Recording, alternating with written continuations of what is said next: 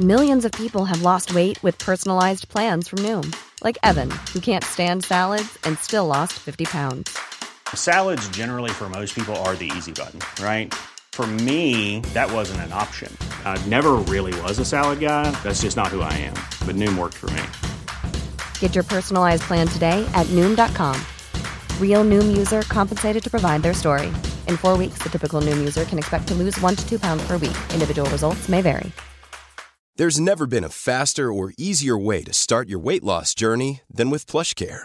PlushCare accepts most insurance plans and gives you online access to board-certified physicians who can prescribe FDA-approved weight loss medications like Wegovy and Zepbound for those who qualify. Take charge of your health and speak with a board-certified physician about a weight loss plan that's right for you. Get started today at plushcare.com slash weight loss. That's plushcare.com slash weight loss. plushcare.com slash weight loss.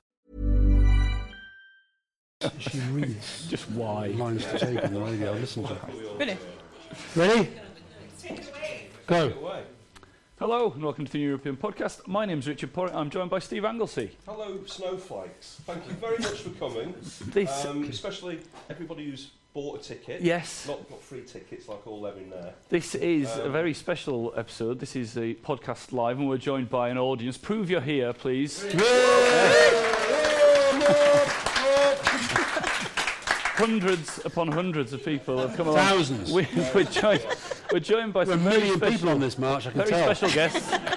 We've got Well, I haven't- 17.4 million in the audience. Let me introduce you. Um, Lord Adonis, the thinking man's Mitchell brother, um, the Remainer uh, uh, in chief. We've got uh, Amanda uh, Chetwin Cowison from FFS, co founder, welcome. And of course, our very own um, bagpiper, Mr. Alistair Campbell, welcome. Thank you. Um, so, first of all, as always, we'll talk about the news. Then we're going to take some questions from you guys, and we've got some questions from um, folk who can't be here today. And then we will do a little Brexiteer of the Week, I think. I Steve, think is will, that right? Yeah. Um, but, guys, We first. do, so we do every. If you've not listened to this podcast before, and and you should um, at least once, um, then we, we sort of we talk about the, the worst Brexiteers of the week, and there are usually a, a, a cast of thousands. If you haven't listened to the podcast before, it is a sort of a, it's a groundbreaking podcast in many ways, isn't it? It's two white middle class men talking about things that they don't like. I'd, uh, I yeah, think nobody's ever done that before. So we are usually joined by Jerry Scott, Who sends her is- apologies. Who sends her apologies? She's away this weekend, but we've got great, uh, uh, great substitutes for you. absolutely. So um, I thought we could start with um, May's statement last night. Alastair, what do you think? What about Labour? No, about May's statement. What about it? The, this is going well, isn't slipping through her fingers. the, What? Brexit is slipping through her fingers. Yeah. Well, I mean, Don't you want to grease the fingers? she's right. She's right. And uh, I mean, I, I think that the where I think we are is with the politicians way behind where the public are in terms of what's actually happening. The public, my, to my mind, know that this is going horribly wrong. And I think actually have already accepted, for all that there's going to be a bit of shouting about it, already accepted that there's probably going to be a long extension. Yeah. And this idea that the country's going to kind of riot, you know, if this happens, I mean, it's a complete nonsense. Most people now know this is going very, very badly wrong. And the sooner the politicians catch up with that, the sooner they will start to make the decisions they need to make to get us out of the mess. Yeah. So, frankly, I don't think it matters what Theresa May says at the moment because she's not in charge of events, she's being driven by them. She enjoys a statement, though, doesn't she? Well, I think my, my, How many my, times has she been out on Downing Street? Goodness me. My former deputy at number 10, Godric Smith, he sent me one of the. he sent me a very funny text the other night. He said, One of the worst side effects of this wretched Brexit nonsense is the utter devaluation of the number 10 electorate. and they wheel it out the whole time, don't they? That's absolutely nothing. Yeah. Yeah. I'm having the quiche for lunch. I've decided. lasagna and beans. lasagna and beans, Like, obviously. it would have been chicken lasagna she would have had. Yes, wouldn't that's it? right. Yeah, she did pioneer chicken lasagna. Yeah, She mm. served. Who did she serve that to? Was that was that was an EU summit, wasn't it? I think it was, yeah. Yeah. I think it was. and they lovely. wonder, and we they wonder, we wonder why they hate us. Enjoy our Chicken chicken lasagna. Lovely. Um, Amanda, uh, do you think that um, it, it's the right thing to do to reach out to Labour, or do you think it's far too late? Well, um, I mean, yes, it is too late. It should have happened either in 2016, and if not then, when they lost the majority in 2017, and if not then, literally any other day in the last three years, probably would have been okay. But it is overall the right thing to do. I think for particularly for myself, but also for the absolute vast majority of young people and very much the growing momentum of the country. They just want Labour to walk in there and be like, mm. you've defined what Brexit is now. It's your deal. It's, it's not great. It's actually pretty bad, but whatever, you've defined it. Now just put it back to the people. Like, get on with it. Start preparing for a referendum. We've already kind of got to the stage where we're saying long extension probably going to happen. Yeah. Let's at least say long extension is going to happen because politicians are in deadlock and the only way to resolve it is to put it back to the public. And well, we've got vote. 80 Labour MPs, I think, demanding uh, this morning that, that uh, Jeremy mm. Corbyn does ask for that people's vote. I is he going to? I mean, have you got any confidence in him? Uh, well, uh, they're two different questions. But um, I think, to be Well, honest, answer them both. But um, I think, well, also, firstly, like, yes, it's 80 Labour MPs on a letter. I think everyone knows there's more Labour MPs who will and have already voted for it, even though they've not like signed that letter. Emily Thornberry, like classic example. Mm. But I think, is he going to ask for it? Uh, I want to say yes, but I think probably not. like, I'm, I'm not convinced. tell you, at this I, I, I've um, uh, I met somebody who's quite close to Corbyn the other day. Told me he's he's absolutely obsessed about this Article 50 revoke petition in his own constituency. If there's anybody in Jeremy's constituency who hasn't signed it, do it. Apparently, he checks it all the time. Oh, wow. Uh, and I was on a train. If you go into my social media feed yesterday, I was on a train going to see Burnley's historic win at Bournemouth, and this guy came up and sat down to me, and I filmed. He, he we just started talking, and this uh-huh. happens all the time at the moment. And I, this guy, he's a lifelong Labour voter in Jeremy Corbyn's constituency, and he said that he, his friends, his neighbours are never voting Labour again if Jeremy Corbyn doesn't come out and actually fight for a people's vote and look like he means it. And I think that is the that is the mood, and I think he's got to understand that. And I think that you know it's been interesting in the last few months to see. I mean, Emily Thornberry. A few months ago, she would not have written that note that she wrote the other day. No. John McDonnell, a year ago, would not have been in the position that he's in now. Tom Watson, I can remember, you might remember on Peston, I was on Tom Peston trying to persuade Tom Watson Yeah. to support people's vote a year ago, and he was very, very dismissive. Mm. Uh, he's now on the platform. Yeah. So this is moving. Yeah. Mm. And, you know, I think eventually you have to kind of wake up and just go with it. Andrew, do you, do you agree? Do you think Labour's position is, is shifting? Well, if you want to um, hear the voice of Islington, come at 2.30 to St Stephen's Church, Canonbury Square, where I'm speaking for free. There's- you don't, you don't need any extension, 12.50. Come and hear. It's, it's, Go in it's- whole And, I, with and I'm not Adonis. taking my bagpipes. Yeah, but it's and it's bonus. It's, it's it's it's sold out, and I've invited Jeremy and Emily both to come. They might turn up. Who knows? But the key thing is that on this petition is that apparently more people have signed it in Islington North than voted than voted for Jeremy at the last election. So we're getting to a stage stage now where this cascade effect is becoming uh, uh, really big in, in, in politics. But my golden law of politics is never. Ne- Alastair hates this, but never never pay attention to what politicians say. It's the policy and what they do that matters, because words are, are an artificial construct in the, uh, in the front of what actually matters, which is what happens. Now, what has actually happened in the last two days? The only thing that's happened that really matters is the Prime Minister on Friday morning wrote to Donald Tusk. And in her letter to Donald Tusk, in defiance of everything she had mm. said to Parliament in the previous two weeks, she applied for a three month, a three month extension mm. to the Article mm. 50 negotiating period. But she did two other things too. She also said we would hold European elections on the ha- if we 23rd have of to. May. But her hope was she could get her deal through by the 22nd of May so she could cancel the elections.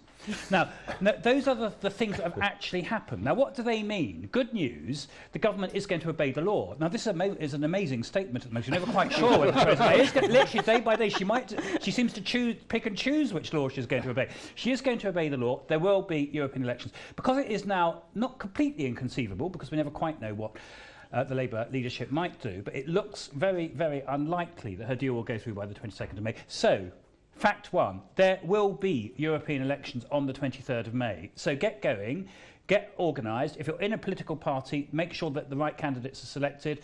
And we need a common front. We need a people's front. We need a popular front, whatever you want to call it, for all of the parties and groupings who, support, who, who, support, who support continued membership of the European Union. We do not want Farage rampaging with his Brexit party uh, uncontested. the second thing that's vital is, of course, it's not possible to hold a referendum by the 30th of June. Mm. Theresa May knows that. So when she says she's reaching out and all this, o- these other words, they are words signifying nothing. She is not reaching out at all. What she is doing is saying that she's reaching out because President Tusk and others I said, for God's sake, Theresa, at least pretend that you like people other than the members of her own cabinet. She actually she only likes about half of them, uh, but and, and have some kind of outreach. But she's not really doing an outreach. What she's really trying to do is to corner everybody into voting for her deal, and not allowing space for a referendum. And she is now relying on the real leaders of Europe, Chancellor Merkel, President Macron. Uh, the Taoiseach, uh, Leo Varadkar, telling her that she has to do her job as Prime Minister in the crisis that we're in at the moment and apply for the long extension, which she herself told Parliament 10 days ago she would apply for. And what's the long extension? It clearly has to be nine months to a year, which crucially is long enough to hold a referendum. So what do we need Theresa May to do? We need her on Monday to come back to Parliament to withdraw that letter that she sent on Friday. And by the way, the letter is a complete disgrace because she deliberately sent it on Friday before the Oliver Letwin bill becomes law. And the Oliver Letwin bill would have mandated her to apply for a long extension. She needs to withdraw that letter. She needs to do her job. She needs to apply for a year-long extension. And none of us should be here in meetings like this at all over the next six weeks. So we'll be campaigning flat out for the European elections. Yeah. That's almost, deserves- almost deserves a round of applause, that, I think. um, thank you. Uh, Alastair, if I can go back to you quickly, do you think that there's an element as well of uh, the Prime Minister trying to implicate Labour in, in you know, a potentially messy Brexit by getting them in now, trying to, you know, hoping that Jeremy dips his hands in the blood? Yeah, I think so. But I mean, look, she, I would have taken this seriously if she'd have done one of a couple of things that she's not done. The first thing is that she, the first that Corbyn knew this was coming was when he saw it on television, mm. the same as the rest mm. of us. if that was a serious grown-up move to try to get Labour to help her resolve the crisis, she would have squared him. She'd have said, look, Jeremy, this is very embarrassing and a bit humiliating for me, but this is what I'm going to have to do, and I hope you won't just reject it out of hand. Instead of which, she literally locked the cabinet in the cabinet room Yeah. with their phones confiscated so they couldn't sort of text all their journalist friends, all the ones who are at the moment running their little leadership campaigns for them. And then she went upstairs and she announced it on television. The second thing was that everything I've heard, and you know, we're, all, we're quite well connected in these circles. Uh, there are still people in number 10 that Andrew and I used to work with, and we can find out what's going on. And likewise, on the Labour side, we're quite well connected. These talks were literally a dialogue of the deaf. My sense is that on both sides, Theresa May and Jeremy Corbyn, neither said anything that we haven't heard them say a million times on television. Right? So there's no give and take there. And since then, uh, everything you hear from the Labour side in particular is that they're basically saying this four page letter basically says it dresses it up in a different order and it sort of, you know, puts a little bit more emphasis on point A as, as opposed to point B. But they're basically saying, could you please support Theresa May's deal? Hmm. That's it. Well, that's not going to happen. So I just, I don't think it, I don't think it goes anywhere. I also think the other thing she could have done and should have done if this was serious, she would have consulted him about the letter to Tusk. Hmm. Absolutely. And she didn't. So how can you have when the when the Europeans have been saying and the thing about the Europeans, I mean, you know, I talk to a lot of these people and they are absolutely at the end of their tether. It is amazing that they're still so patient with us because we have caused them so much trouble. Talk to the German business organisations. So we've wasted four billion pounds preparing for a no deal that she now basically says it was never going to happen. Hmm. And they didn't believe us anyway. Well, the Germans and the rest of them around Europe, they've hmm. spent billions as well. Hmm. Yeah. And they're now looking. I mean, if I were the Europeans, I'd be trying to get this lot to court for the money that they've been forced to waste. So they are still incredibly patient with us. But I think Andrew's right. What's going to happen on Wednesday is they're going to be saying, listen, Theresa, what we respect as leaders, in other leaders, we respect other leaders who can deliver the things that they say they're going to do. You've not been able to deliver anything that you said you would. So I'm afraid we're going to have to set this plan out for you. Mm. We've asked you for a clear, credible plan. You haven't given us one. Here's one. Take a year. Take two years. Take as long as you need. Mm. Sort it out. And what we know is that what you've done so far doesn't sort it out. And they don't need to say this, but we know the only ways they are going to sort this out. It's not an election because an election solves nothing, particularly with our politics it is now. It's either a genuine compromise around the customs union, which I think is politically impossible, or it's a referendum. Mm. And it's got to be a referendum between Remain and a credible, negotiable, deliverable form of Brexit. Mm, yes. That's what you've got to do. Can, can I tell you the length of the extension of Article 50 I think is desirable at the current juncture? 600 years. and, and then we're all fine, because then we can all just go away and forget about the whole thing. Amanda, you, obviously you, in, in your role, speak to a lot of young people and, and, and, uh, uh and, and represent that side of, um, of, of the, um, of the Panel young today. people's divide that, um, that, uh, that obviously is desperate for a, for a people's vote. They must just look on in despair at these old people locked in a room trying to sort out this mess. Uh, well, Not us. yeah, Not us. Not us. That's not us. Although that is also true. I mean, yes and no. So, I mean, obviously, the thing that I kind of try and take a bit of a temperature check from is our like WhatsApp groups that we have of like campuses, like national ones, people who do media for us, etc.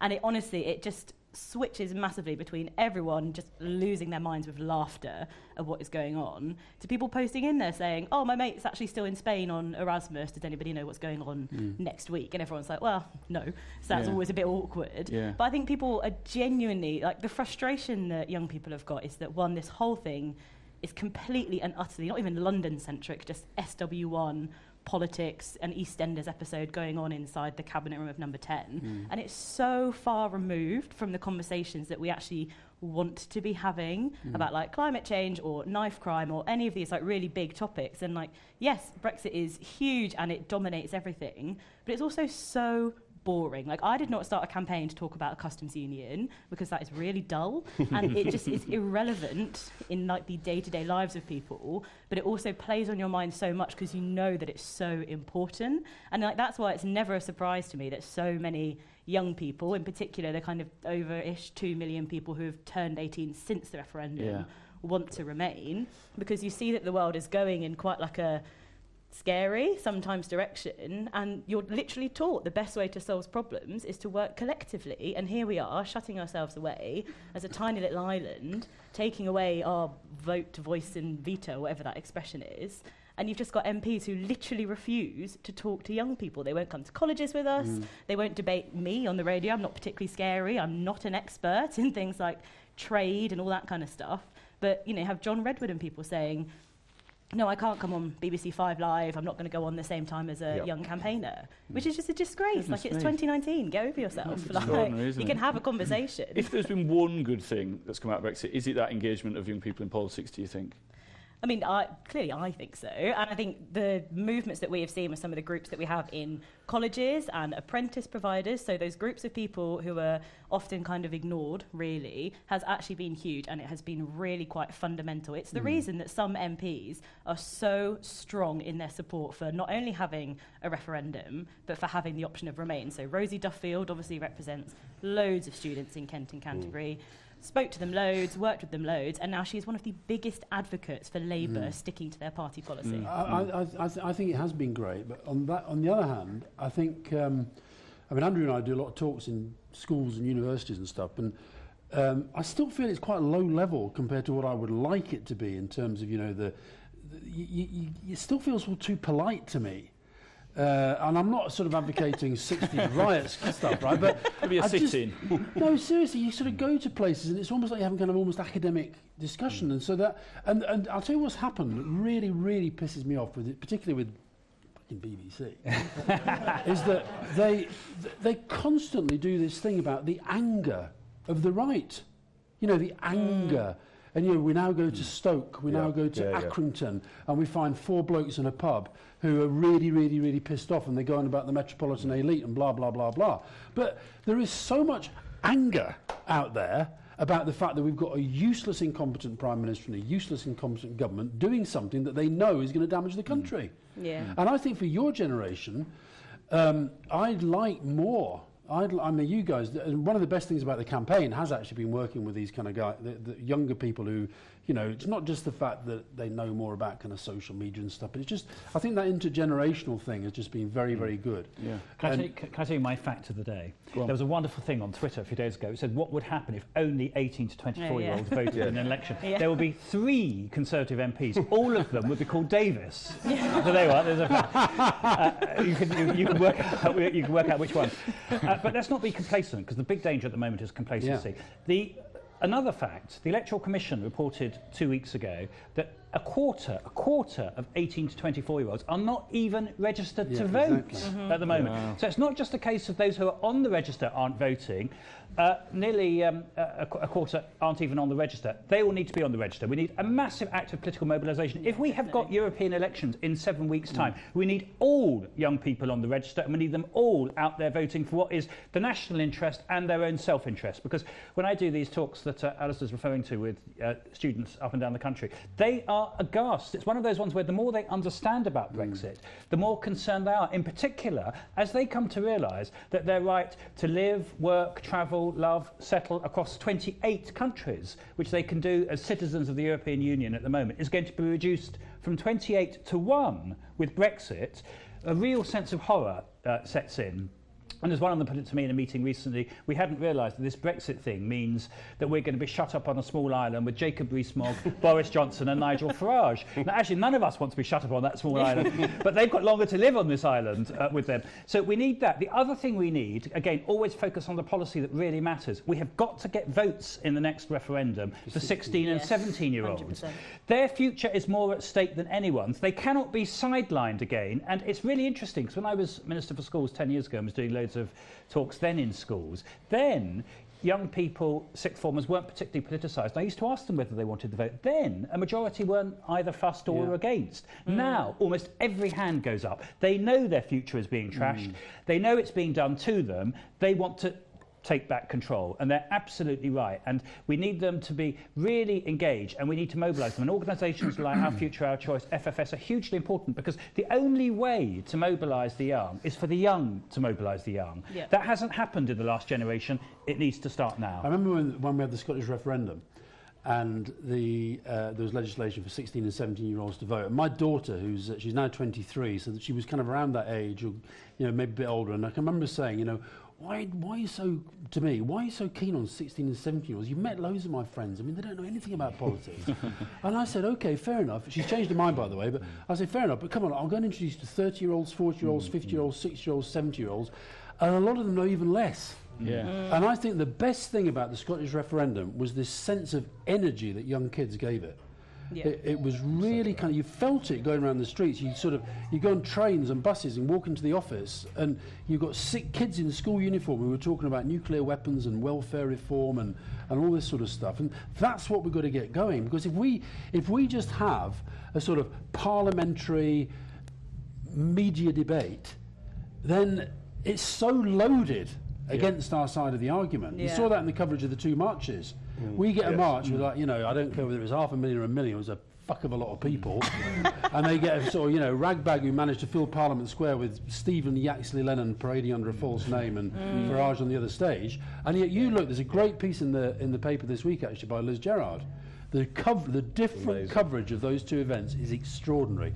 So it's loaded against us.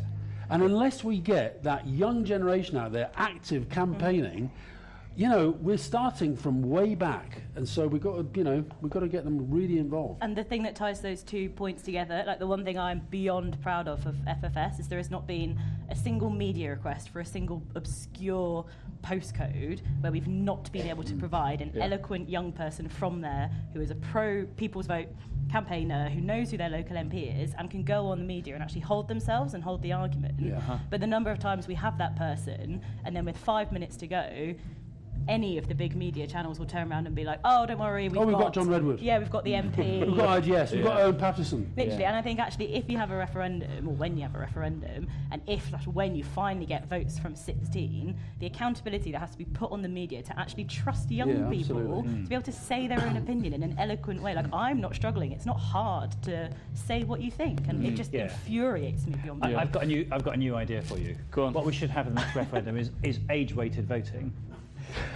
So on- on Controversial. age weighted voting. On the guys, those who've got the long, biggest stake in the future should have more votes. So I'm working I, I, on you. I, reckon- I, I, think- I think- I think I think Andrew, 16 and you're the person, 17 year you are the person who said you should think about the policy. Okay? I know, great idea. That is not a Yeah, it's just- thought-through great policy. No, if It's just go an idea that if came you- to your if head you, now. If you go back, if you go back, if you go back a century ago, property owners they had two or three votes. I think young people should have three or four votes. Some because they've got far more at stake in Yeah. the future. And no than, property. Than my, than my colleagues in the House No of Lords who are average age 75. no, no chance of getting any property. We're going to take some questions from you guys very shortly, but I think we've got some on social media as well, Steve. We've got we've got loads here, and I will try to uh, condense them. The well. the I, I think the number one thing that we got most uh, uh, about, and we we get this an awful lot on the podcast too, is. Um, uh, our variants of these. So, um, so why doesn't the government and the press properly talk about the irregularities with Vote Leave and Leave EU? Uh, numerous variants of that. Kevin Keith, uh, that was from Faith and Fury. Faith and Fury? I don't I know. dunno, I like Uh, Kevin, Kevin Keith said, What do you think the top three findings from the inevitable public inquiry into Brexit will be? There's other ones. Oh, somebody said, Will you all pledge to visit Boris Johnson in prison? Uh, or- or No, so, no to that one. no, absolutely not. Uh, Kevin Keith, by the way, works for me, so that's a bit of an in, in Oh, it's an Okay. in- Yeah, and also, he, and if you get next, if you get next week's New European, his uh, he gave me the idea of writing for next week about the outcomes of a public inquiry. So he's obviously. Well, you can you read go. about it next week then. I think, but listen, Andrew and I have been banging on about this for ages. I mean, I've been, It- it will come. I've been the victim of come. public. They're very heavy, right? When you have to give up your emails or your notes. In my case, I had to give up my diaries. The one of the public inquiries I was They at. got so bored. These people had to read. I mean, they had to read all five volumes. He's cruising, isn't he? He is cruising. No, so- but I think that the, the, you, you've got to understand as well the civil service, who, at the best of the civil service, are brilliant to work with. And I think the way that they've been traduced and maligned, the way Theresa May has not stood up for them, they will have made sure, I'm pretty sure, that they have set out in paper very, very clearly all the advice, all the policy options, and all the things that might go wrong. Yeah. And I think that if I was, I think one of the reasons Theresa May actually deep down knows that no deal just cannot be allowed to happen is because there is such a welter of hmm. papers, recommendations that will be before any public inquiry. That the question will be, how on earth did you allow this to happen? Mm, yeah. And I think the question is even now, how on earth did you allow it to get this mm. far? Yeah. Did you notice the cabinet secretary wrote to the cabinet, Yeah. and it was it is a, there was a reason why he did it in a formal letter, warning them about all the dangers of no deal on the day when they were considering whether to do it. Yeah. They're getting really, really worried, and they're right to be worried too. Because let's be clear, if people's lives are trashed. And they will be if this no deal thing goes ahead. They have a right to blame the government. This idea, it, you see, it makes me genuinely angry. This this no deal thing from the beginning has been a bluff. Hmm. But it's been a bluff which, as Alistair said, cost a four, four billion in direct costs to the taxpayer and billions in, in costs to individuals here and abroad who've all had to prepare for it. And that is even apart from the effect on people's mental health and what it's going to mean to them. I mean, these are people who don't know whether they're going to be able to carry on living in the country in six weeks' time. Actually, let's say six weeks' time, six days' time now, where we are at the moment. They have a right to expect that their government will not commit acts of harm against them. And what's been happening over recent months is a systematic trashing of the national interest mm. and acts of harm. The fact we will not even guarantee the rights of EU citizens living here in their entirety is, to my mind, utterly shameful and reprehensible. So this public inquiry is definitely coming, and uh, I think some, some people's careers will quite rightly be ended as a result of it. Can I... Uh, and, and, and, and possibly Johnson would be able to give evidence from jail. That would be good. Yeah, on a, on a, by, by on video, a video, by video link. Yeah. Video link from Belmarsh. yeah, the, the Have I got news for you? um, the, the second most asked question, which I, I think, uh, Amanda, you should talk about first, is, is um, and we loads and loads of people have asked this, uh, and we've touched on it earlier on. So what should be the... What should be the rules of inclusion in a second referendum. So what should the electorate be and what should be the Remain strategy in a, in a second referendum? Uh, well, I mean, I think actually they're almost the quite a similar answer yes. for both. I mean, the rules we've all already said it, like votes at 16 is just a it's just a must. It feels obvious. It would feel obvious to me, but everyone that I such resistance to it by the Tories. uh, uh, you know, but they will put some Tories in a really interesting position. it will. Nicky Morgan is a huge advocate of votes at 16. When you get a referendum, what on earth is she going to do? What's she going to say then? Anyway, um, votes at 16 is an absolute must, and the reason is because, as everybody actually here agrees, the voices of young people have not only been shut out of this since pre-2016 referendum, but they continue to really push against having young people involved. And what should the campaign for staying in the European look like? It should be led by people from outside London who are young, who have got their mm. whole life ahead of them, who are diverse, who aren't all men, who are apprentices, they're in colleges, they're young single mothers. It should be the people who actually represent what the majority of this country look like and relate to. And Yeah. Sorry, the majority of the country are not young single mothers. Uh, no, but they're part of a wider collective of people who are shut out of the conversation. Okay, all right. And Alastair and I have had this conversation before. It's not about limiting the voices who can lead a campaign. It's about bringing in Broadening them. extra voices. We're not mm. short of media channels mm. in this country. It doesn't mm. have to be the same, you know, I'm going to say it, male, pale and stale MP trotted around all the big media outlets. You can get like the young black apprentice from the Welsh valleys on the media channel as well. Everyone's got the connections to do that, but it is going to take the work of some of the people already involved, including myself, to make sure those voices are put to the forefront. Quite a few people who are coming to the front, though, aren't actually uh, on that stereotype. I mean, I, I, I love Caroline Lucas.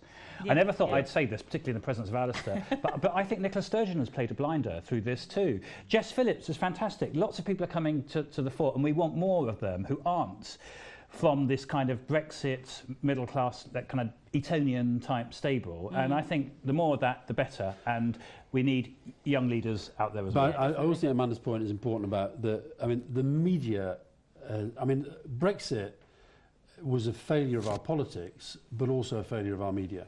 And we talked about that you had all the questions about the vote leave criminality.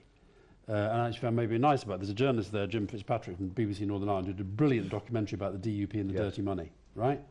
Which I don't. Was it even shown on national television? On the news channel. On the news channel. On the news channel, right? We covered it in the paper. well, the, we- Why? Because it was because it was it was really challenging and it was difficult. And I one of the things that has genuinely shocked me about this last few years is how Theresa May, former Home Secretary, tough on crime, and Jeremy Corbyn, uh, who's you know meant to be all about clean politics and all the rest of it, have literally shown zero interest in this mm. whatsoever. Mm. None. Yeah. Just have never raised it. But the more worrying thing is the police still haven't even concluded their investigations. But the- I think the it's a really, lead, I'm it's a really, really serious problem that, that more than two and a half years after the referendum, we still do not know where that eight million from Arron Banks came from. No.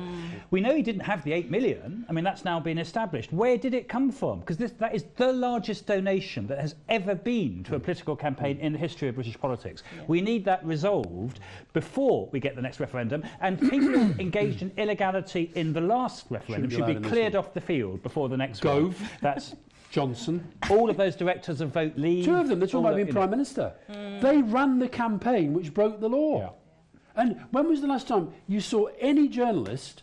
Boris Johnson can go on any media outlet he wants, he never gets asked about it. I And I just, so I think it's been a failure of politics, but it's also been a failure of media. I also think we could, should pass a special law after the next referendum when we've ended this Brexit thing. Anyone who has attended Eton College should be banned from public office for life. I life. 100% agree. I think Could not agree with We're fine, aren't we? Yeah, yeah. all of one, them. one more before we turn it over to, to everybody in the room. There are uh, numerous questions about Theresa May. Somebody asked where she would rank in the rankings of the worst prime ministers of all time, uh, which I think would be pretty, Pretty high high. or low, depending on, on where you look at it. Somebody asked what Theresa May's biggest single mistake has been. Somebody asked what advice, if you were Theresa May's spin doctor, what advice would you give her? And somebody else uh, asked um, if you were being strictly fair and not wanting uh, a Labour victory, who should be the next Conservative leader and therefore probably the next Prime Minister?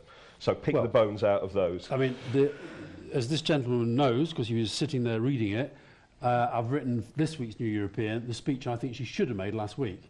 And I do think, I mean, at the moment, So you'd what have about Burnley in that Theresa May there was a speech, bit about wasn't there? She did mention Burnley, yeah.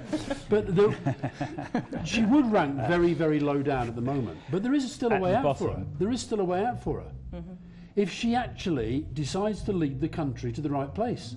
If she actually says, if she stood up now and said, look, I have to accept my deal's dead, but you, people like us, have to accept that the referendum happened.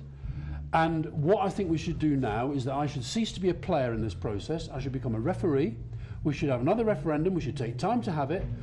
Yes, you can do Remain as, and reform as one of the, the one of the, the, the ideas, but over here, you Brexit people go away and and bring up, agree. You can take time for a conference on it. You can do a draft green paper and you can turn it into a white paper. You have to come up with a deliverable, negotiable form of Brexit, and we then put that back to the people. I think if she did that, she'd salvage something for herself. Instead of which, she's just sort of hanging, clinging to this deal which everybody else knows is dead.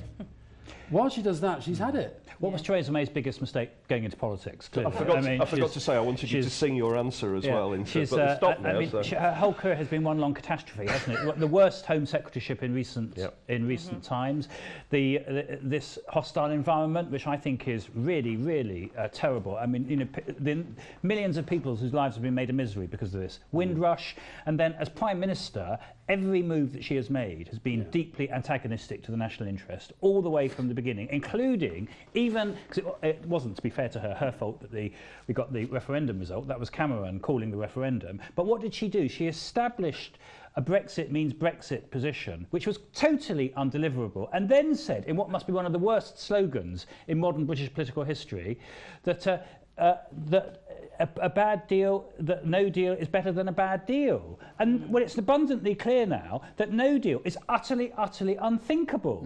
So there was a total failure to think even two steps ahead at every stage. The thing she could do that would most contribute to resolving this issue at the moment is to resign. I don't agree with that. So I I don't don't agree with that. Who, does, who, who replaces that? Anyone, anyone who's vaguely competent, because No, at the moment she's not capable of Well, the fulfilling But listen, the the, functions Conserv- of her the, office. the, the next, the next leader gets chosen by the Conservative Party, and I'll tell you, these MPs, you hear all this talk, well, we'll make sure Johnson's not on the ballot. Johnson will be on the Yeah, ballot, yeah, in my view, yeah. and if he gets on the ballot, he'll win it. Yeah. So I think be very, very careful of what you wish for. I do not think she should go. She is utterly useless. That is to our advantage. Amanda? So I, slightly different take on it. I think the worst thing that she's done has been using EU nationals as like a bargaining chip and properly, like properly capitulating to the rhetoric of like far right politicians, both in her party and kind of mm. without, because that mm. was some of the worst stuff that happened during the referendum. Mm-hmm. It was some of the most alienating language towards some people who have literally lived there their whole lives. Yeah. Here, they're part of our communities, they're part of my team, apart from anything at FFS. And I just think that when she did that, she properly bent a knee and just gave a blank script to people like Farage and to a certain extent Johnson and everyone as well mm. to continue going around, not only peddling the lies, but actually making people who are a valid part of our community feel like they had to mm. go home. And Yeah. it just, to me, that was just one step too far. And I think that is actually, despite all of the lies that were told in the referendum, I think if you ask the majority of young people and college and university students, bad. that is the one thing that they'll pick up on. Okay. We are a terribly governed country at the moment. Uh, I mean, it's, it really is. it- It's unbelievable. Well, it's not just that we're a laughing stock. People look at us as if we're a kind of, uh, you know, a, a, an, a- an anthropological experiment at the moment from abroad. They can't believe it. We have And Donald. d- and, another example of that is the fact that Northern Ireland, right, where the DUP have had such a hold on this process, they haven't even got a government. Yeah. Yeah. They can't even. They ca these guys can't even run the place. Yeah. It's been run by our friend Sue Gray from the Cabinet Office, who at least is competent. I'll give her that. Okay, should we throw it open to the floor then? Yes, sir. In the uh, in the yes, you sir. Microphone. Oh, microphone. It's a podcast. You have listeners, you know. Hi. Um, Well, thanks very much. Um, my question is about the polling. Uh, if you look at the polling, No Deal actually ranks pretty high. Yeah. And I'm just wondering why that could possibly be, because it's obviously a disaster. Well, I think I think it's. Bec- I think there's all sorts of reasons in that. I think no deal is okay has become the sort of. Some people believe that. Fine, let them believe that. We we happen to think they're wrong, but I think it's also become the this is a mess. This is a total mess kind of option. What I think it also is showing, it goes back to the point I made earlier about what the real country the choice should face is, is that this kind of anything that suggests a sort of mush in the middle, Norway, Common Market 2.0, uh, Theresa May's deal, anything like that, the public are just not having it. Uh, and I think they're right not to have it, by the way. I think we do actually have to make a proper decision. Are we staying or are we leaving? And we didn't really have that debate in 2016. So if you think about people who are being polled now on that question, anybody who thinks anybody who thinks that this is a mess is likely to maybe go that way. Anybody who thinks, as a lot of people do, we voted and we should just do it, they're going to be in that position. Added to which, a lot of the focus now, if you've got the government, the opposition, most of the media saying this has to happen, right? Then if that feels like the only way that it can happen, then it's going to do better in the polls. I don't get scared by that because I actually think we need to get into a referendum campaign where we have an argument that we can really, really shoot down. And whereas last time we were sort of doing a status quo thing. So I, I, I, think it's, it's kind of it's worrying on one level, but I wouldn't worry about it too much. Anyone else? Well, I think there's another aspect to it, and it kind of goes back to what we've said a couple of times now, is that a lot of the media let people like Farage go on LBC, he's got his own show, mm. and he can just go on and say anything he wants, completely unchallenged. He doesn't have to take calls from anyone who he, one, knows is going to dis- disagree with him, or two, that he doesn't want to talk to if he doesn't mm. want to. Mm. And they're the kind of people who go on and they parade themselves as like the champion of the northern working class or the people in Cornwall who are disillusioned that mm. they've only ever had a Conservative MP, etc. And he can go on and he can just continue saying what he's been saying for years, which is no deal is the best way to show the establishment that you're bored of them. And I think actually a problem is, some from North Cornwall, people are super bored of anybody who's even close to the establishment.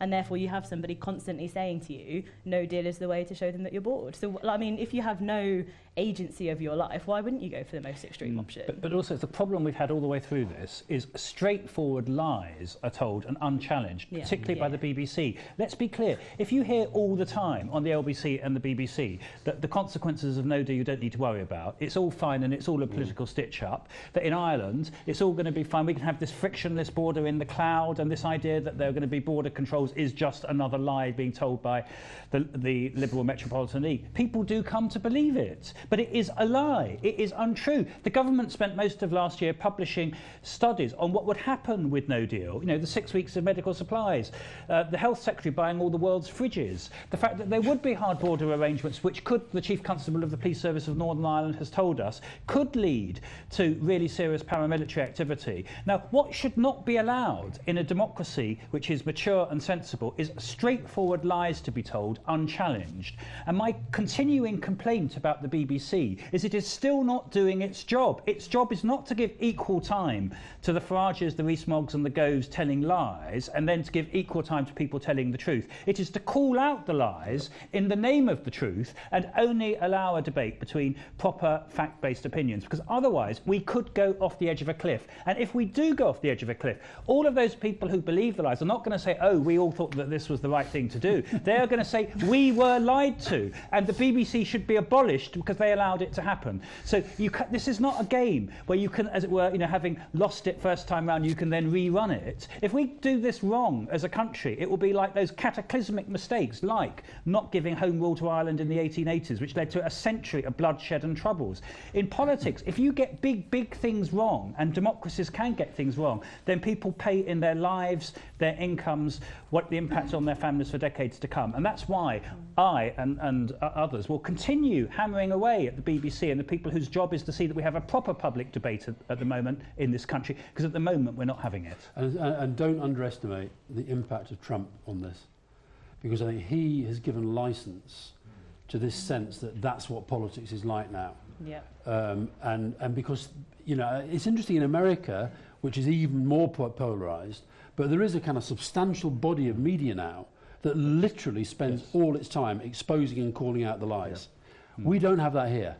We have it insofar as we have it, it's kind of it's, it's social media, it's a bit of kind of think tankery, but there's no sense of you know, you, the climate change debate is the one for me. You know, Nigel Lawson can still mm. get the 8-10 slot mm. on the Today mm. programme, and he's there for balance. I mean, it's a nonsense, mm. but I think that's the nonsense that we're in, and Trump is making that a whole lot worse. Okay, who's next? Uh, lady in the glasses at the back there. Probably got 10 minutes for these, haven't we? Can you tell us your name as well? Hi, yes, my name's Becca. Um, I hope this isn't too depressing a question, but if the current crisis resolves itself in some way, May manages to bully a deal through, do you see another point in the process where we could have a people's vote, and what do you see as the next steps for sort of pro-European campaigning um, going forward? Yeah, because there's going to be loads of legislation. And there'll be all sorts of opportunities mm. to, mm. to attach to people's vote. But, you know, do, if she did manage to get something through, that there will be, I think, for a, a kind of an awful lot of people will be saying, oh, thank God that's over, okay? But then as it quickly unravels, Ravels, absolutely. I think then there'll be all sorts of opportunities. Mm. But the trouble is, we will be out. Uh, and that has consequences too. So that's why we've mm. got to try to stop that from happening. Can I say, if by, I don't think it will happen actually, because I can't see the num, you know, LBJ said that the first rule of politics is the ability to count. I cannot at the moment see how she can assemble a majority, because the DUP have said they're definitely voting against.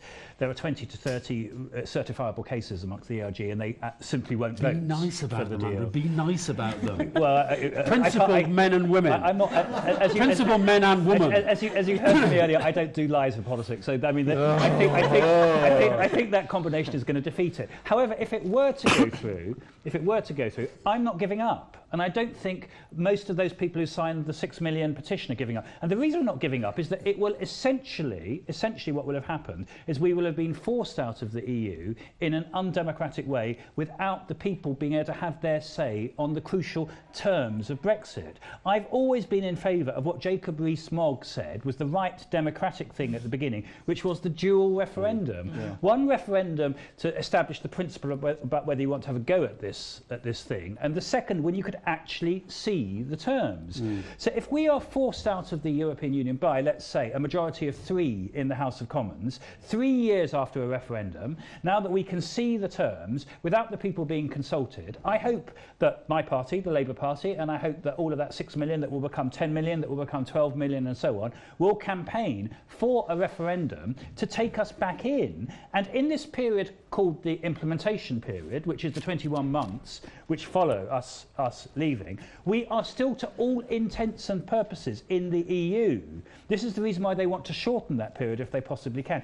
We're not in the legal um, uh, construct of the Council of Ministers and the European Parliament, but we're still observing European law and we won't have had any what they call regulatory de-alignment. So it will be very easy for us to go back in. And from the day after Parliament takes a decision by a majority of three or four to go out, I will be out there and I think many of you will be, and I think probably the majority of the country will be, once they see what the consequences are, campaigning for the people's vote that we should have had before we were taken out in that 21 months so we can go straight back in again. Amanda? I mean, apart from anything, there's also the kind of assumption, I think, particularly in a lot of like MPs, that she'll be able to bring this vote back for a fourth meaningful vote. But I think Bercow was quite clear, like unless something has substantially changed, you literally can't do that. So I think actually people need to hold the line on that one as well. Like you literally should not be able to have one rule for her and a second rule for everyone else because that is just not how it works. Absolutely right. Okay, we're fast running out of time, so can I take uh, one more? Um, Difficult choice. yes, we'll try and get two in. The, the lady there with the, with the grey top. Hi, um, my name's Ilsa. I'm one of the EU27, uh, the 3.6 million EU27 citizens that you were talking about before.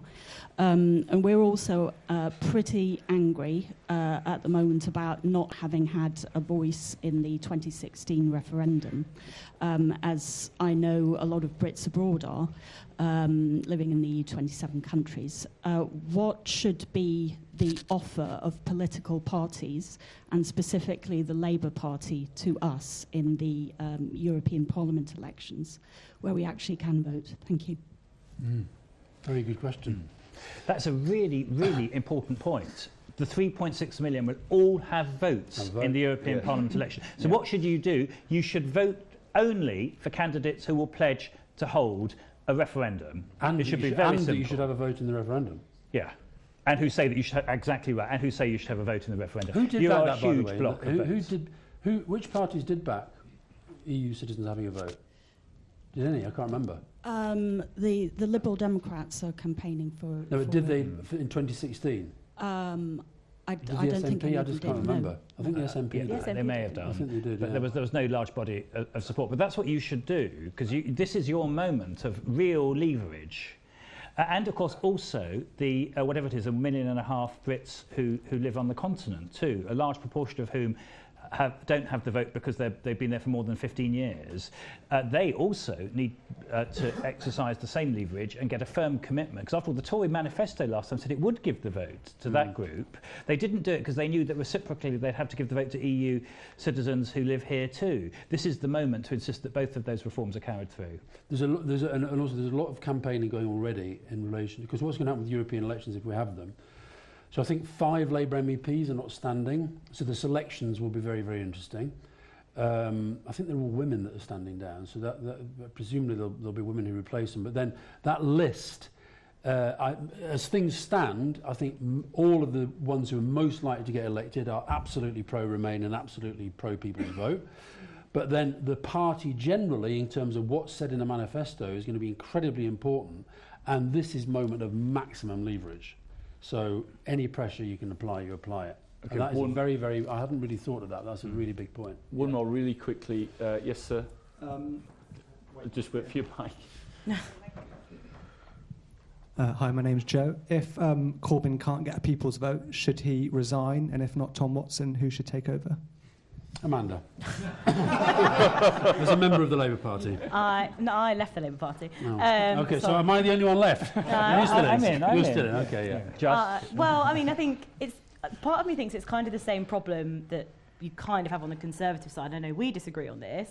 If you replace it with somebody different, you're still going to have a divided party. You're still going to have the chair of the Labour Party breaking the whip and not having any reprimands when actually loads of women have been made to resign from mm. the front bench, the shadow front bench. Just going to chuck that one out there. But I think, does it solve the problem? Honestly, like probably not. The same advisors will be there, unelected advisors, well, sure chatting rubbish in people's ears. So I'm like a fan of Tom Watson, but even if he took over, I'm not going to suddenly rejoin the Labour Party. I'm not entirely convinced the job would be a lot easier. You'd just have Corbyn on the back bench voting against it. No, I, th- I, I, th- I think that the other thing both the parties, I'm afraid, are involved and the party leaderships are involved in actually being fundamentally dishonest with the British people about what is actually happening. They're, the, the government is dishonest about this, the nature of this deal. So Theresa May will say to Labour, but it is a customs union. And she'll say to the EIG, but it's not a customs union. Mm. And she'll say to the hard Brexiteers, but it's hard Brexit, it's hard as going to get. And to the soft Brexiteers, yeah, but it's soft Brexit. And likewise, I think with Jeremy Corbyn, this whole thing about a jobs first Brexit, it's not true. And they know that. And I'm glad that Unison and the GMB and other unions, it's just Unite and McCluskey who, for whatever reason, which I don't get, are absolutely holding out for, for Brexit come what may, whatever the effect on jobs. But I think the Labour Party pressure is having an effect. Um, and I think that, you know, there's no doubt Jeremy Corbyn has some people around him, Seamus Milne, Andrew Murray, McCluskey, who I've mentioned. They, they are hard left and they, you know, the posh boy revolutionaries, they hate the European Union for some reason. Uh, and I think it's to do with the kind of the old politics of the left and very little to do with Europe. But I think that the, there are others. I think John McDonnell strikes me as somebody who, whatever people think about it, think about him, really, really, really, really wants Labour to win. Mm-hmm. Well, if you really, really, really want Labour to win, and you see up to a million people out in the streets, and you see guys like I'm out on the train yesterday, you say, I voted Labour all my life and I, and I will never ever vote Labour again, or people like Amanda who've left the party, or people like my missus who've left the party because of Brexit and anti Semitism. And the other thing they need to be honest about is the reason Labour are not doing well in working class areas in the north has got very little to do with Brexit. Yeah. It's got to do with whether they look at Jeremy Corbyn and think that guy's a Prime Minister. That is what I hear in Burnley. It's not about Brexit. I get very little, this could be famous last words, I get very little grief about Brexit. I get a lot. You're going to get so much now. I get a lot of grief. I get a lot of grief about what are you lot going to do about your party? Yeah. What are you going to do yeah. to sort out Brexit? C- c- can, can, I end up on a note of dissension? Because we've got to stir this thing up all too much in one mind. I think Amanda and Alastair have been really weak in this discussion over the last hour. They've constantly de- been defending second-rate leaders on the grounds we might get something worse.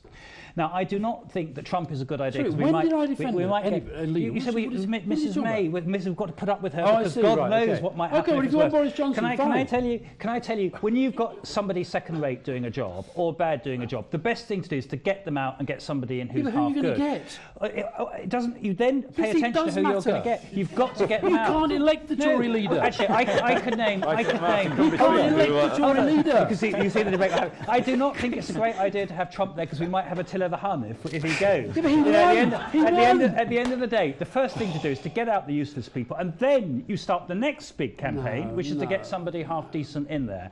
and if you do that, then you will I start. agree on Labour, start- possibly, but not on the Tories. Well, Talking we're- we're about half getting of rid of useless people, they're about to kick us out. So They are, yeah. Steve, We're bloody brilliant. It's, it's weekly hand to Steve. It's traditional that we, we end the podcast with talking about the, the Brexiteer of the week. It's usually the worst Brexiteer of the week, and we talk about stupid things that people from the Brexit side have done or said, and uh, a huge array of this, obviously.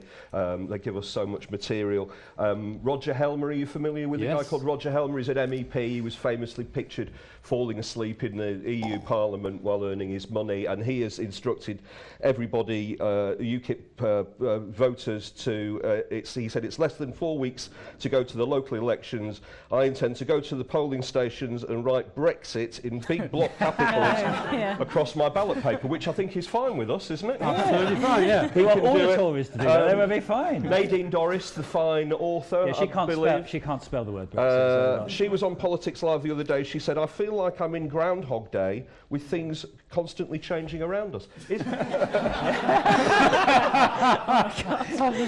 is she the only person who's not seen Groundhog Day? And then, of course, we've got uh, Mark Francois, Oh, um, love who him, is your, uh, everybody's favourite, Yeah. Who the other day compared himself to Jesus, didn't he? He said, Forgive them, Father, in the Commons. Forgive them, Father. I know that they know not what they are doing. And um, I know that there are numerous depictions of Christ in culture, aren't they? But I don't They've ever remember like him him. looking No. like Benny the Ball out of Top Cat before. Um, so, so we normally talk about those, and it's normally a negative but hopefully funny end to the podcast. But a, a, a reader called Sally By asked us to do this. I think it's a good idea, and she wanted you guys to name a. Is that you, Sally? So you, you wanted sort of hello, how are you? Um, and you wanted them to name um, a hero of Remain, a hero or heroine of Remain. I also think it would be good if you could say, if you could, somebody else asked this, if you could name a Brexiteer or a hard Brexiteer who you respect. So, Hero Donald Tusk. I think he has been absolutely wonderful. His endless tweets saying, take as much time as you like, we're not rattled, we're going to be statesmanlike. I mean, that is what you expect of a British Prime Minister, and instead, it's, it's the President of the European Council. Who is the Brexiter of the week? Always, week after week after week, it's Theresa May. She is the worst player on the pitch all the way through this. She is a ball of wool that every time she moves, she unravels. And as she unravels, she does tremendous harm to the country. So I'm not, this idea that somehow we should become the Theresa May Defence Organisation, which has come out of some of my colleagues on this podcast, I think that is a terrible idea. Get her off the pitch as soon as possible. Um, so obviously mine's always going to be a little bit different. My hero for me would be uh, Shakira Martin, who's president of the National Union of Students, campaigned for Corbyn both times, like was known, was kind of seen as like a figurehead, black single mother from South London, really seen as like the what people want from Corbyn. And she's actually done a lot of stuff recently, which I think is quite brave given the current state of the Labour Party to say, I was wrong, I shouldn't have campaigned for him, Brexit is going to make my children's Mm. life harder. She represents 7 million students and she's really put herself out there to say, I was wrong to campaign for Corbyn and he's thrown away what he said he was going to do for me. Um, I really, really, really, really like Led by Donkeys. yeah, I yeah, fair. fucking Yeah, yeah, love. Led by Donkeys. They're And, and I, what I love about them, they, they remind me in the days when you know I had a proper job, and they remind me of When, the when, SAS. when were they? They remind me of the, they remind me of the SAS.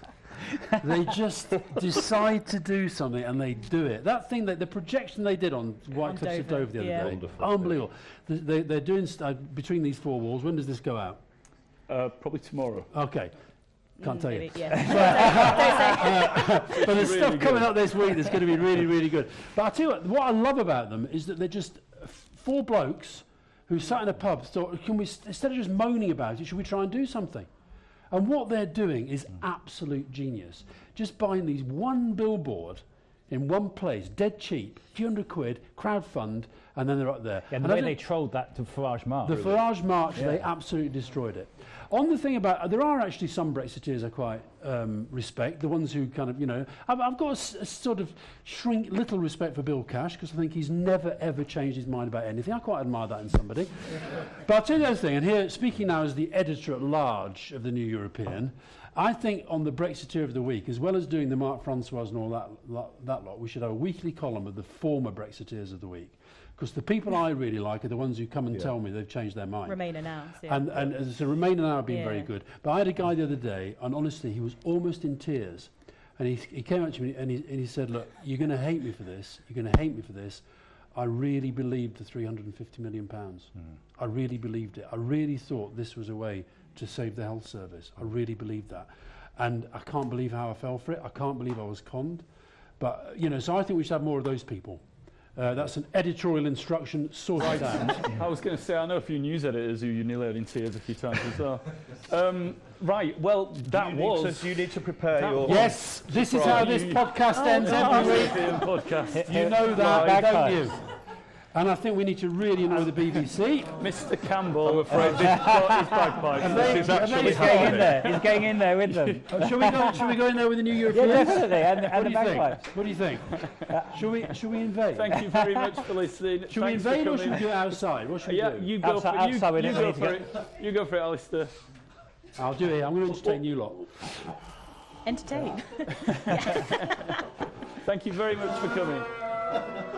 This also happens to be the most beautiful anthem in the world.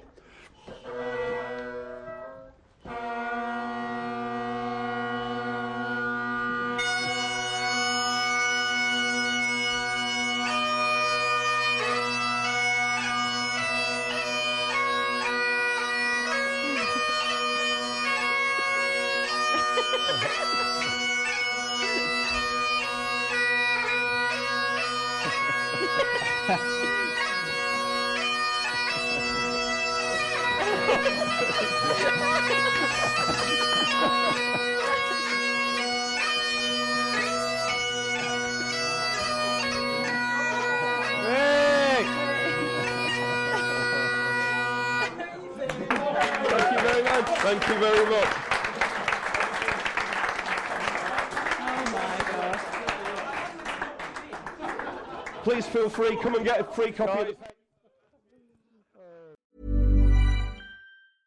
Even when we're on a budget, we still deserve nice things. Quince is a place to scoop up stunning high-end goods for 50 to 80% less than similar brands. They have buttery soft cashmere sweaters starting at $50, luxurious Italian leather bags, and so much more. Plus, Quince only works with factories that use safe, ethical, and responsible manufacturing. Get the high-end goods you'll love without the high price tag with Quince. Go to quince.com slash style for free shipping and 365-day returns.